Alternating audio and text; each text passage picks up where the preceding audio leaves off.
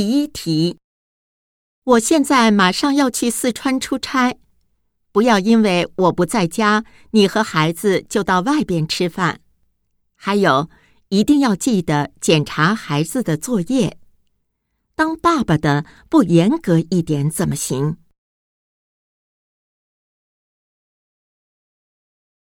第二题，你的孩子现在发烧三十八度，而且咳嗽，可能是感冒了。这样吧，我给你开四天的药，先吃吃看。这两天让孩子多喝水，多休息，等感冒完全好了再去学校。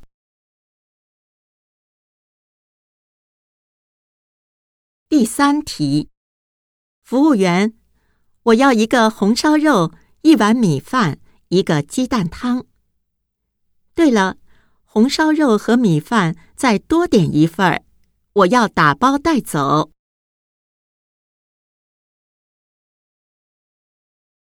第四题，这家咖啡馆里面非常安静，几乎没有人说话，大家都在安静的看书。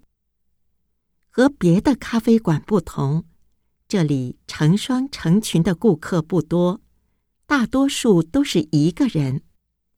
来这里的人一般先叫上一杯咖啡，然后找几本喜爱的书，自由的度过半天的时光。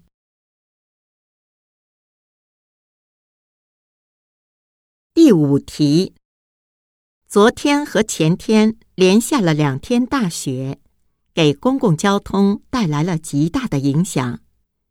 国际航班飞机无法起飞，国内航班不是停飞就是推迟，火车根本不能按时进站。公共汽车和出租车等也因为下雪路滑而放慢速度。不过，地铁还没有受到任何影响。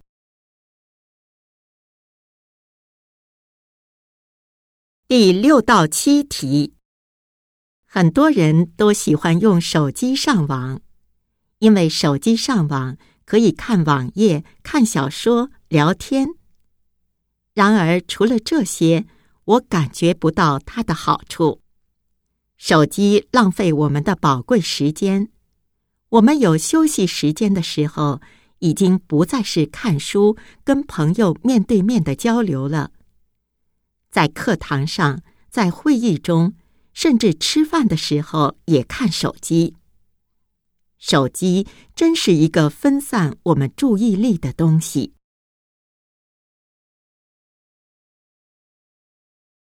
第八到九题。